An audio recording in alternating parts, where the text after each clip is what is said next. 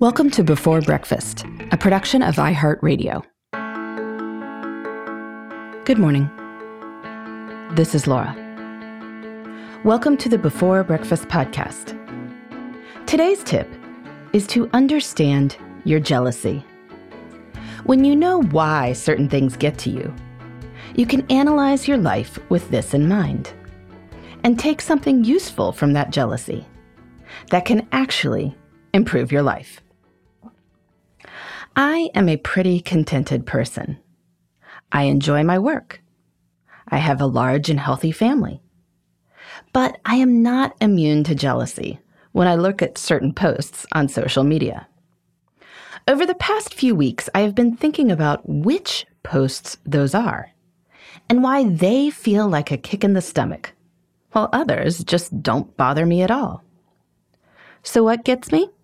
Well, tales of adults only socializing, or people getting to relax in general. Pictures of big families all in matching outfits, smiling, with mom looking completely pulled together. Or where people are talking about some sort of family activity, where everyone was happy and no one was fighting. I also get jealous of people's writing retreats and when the whole family seems focused on letting them focus. Now, believe me, I know that much of social media is fake. That put together mom has a job of looking great while selling products through her posts. She has someone doing her hair and makeup and then taking lots of photos to get the right one. This is not your average mom putting her iPhone on a tripod and snapping some shots. This is a commercial enterprise, and it's being treated as such. The same thing goes for photos of fun family activities.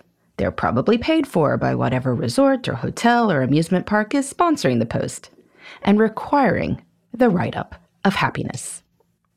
But even so, I find that I don't care about people's fancy cars or fancy houses. Those posts don't bother me even if they are just as fake and just as sponsored. So I have analyzed my jealousy and realized a certain thing.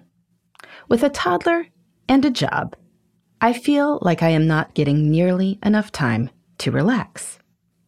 It also turns out that I don't feel like putting a lot of effort into my appearance. See the whole job and toddler thing. And that has predictable results. With the logistics of five kids and a home renovation going on, I am probably not getting as much uninterrupted writing time as I want either. The good news, though, is that when we identify pain points, we can do something about them. I have arranged for a little bit of childcare for my toddler on some weekends.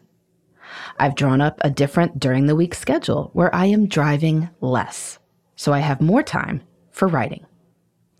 And, well, I don't exactly care enough to have a stylist and photographer follow me around, but if I decided that was a priority, I suppose I could try it out. In any case, I could probably take a few minutes to do my hair more days than I do. Maybe you have certain pain points too. Maybe in your case, it's something more substantial, like other people having grandkids and that doesn't look like it's in the cards for you. Or maybe it's just more humdrum. How are people's playrooms that organized? How do they only have color coordinated wooden toys? But when you figure out exactly what it is that gets you riled up, you can address these issues. Well, I mean, you can't suddenly conjure up grandchildren. But if you decide that you want small people in your life, you could volunteer to teach Sunday school, or work in an after school program, or help out your neighbors who have young children.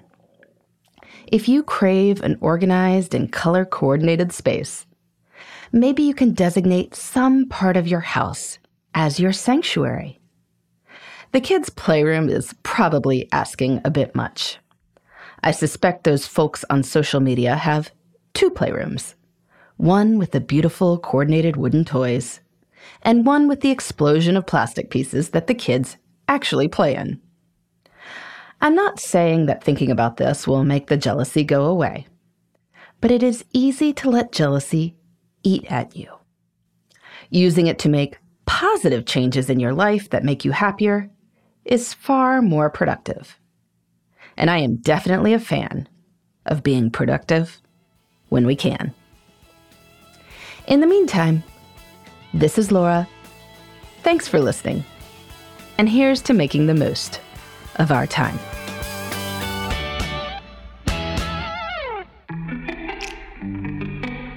Hey, everybody. I'd love to hear from you. You can send me your tips, your questions, or anything else. Just connect with me on Twitter, Facebook, and Instagram at Before Breakfast Pod.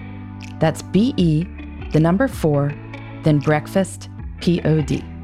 You can also shoot me an email at beforebreakfastpodcast at iheartmedia.com. That before breakfast is spelled out with all the letters. Thanks so much. I look forward to staying in touch.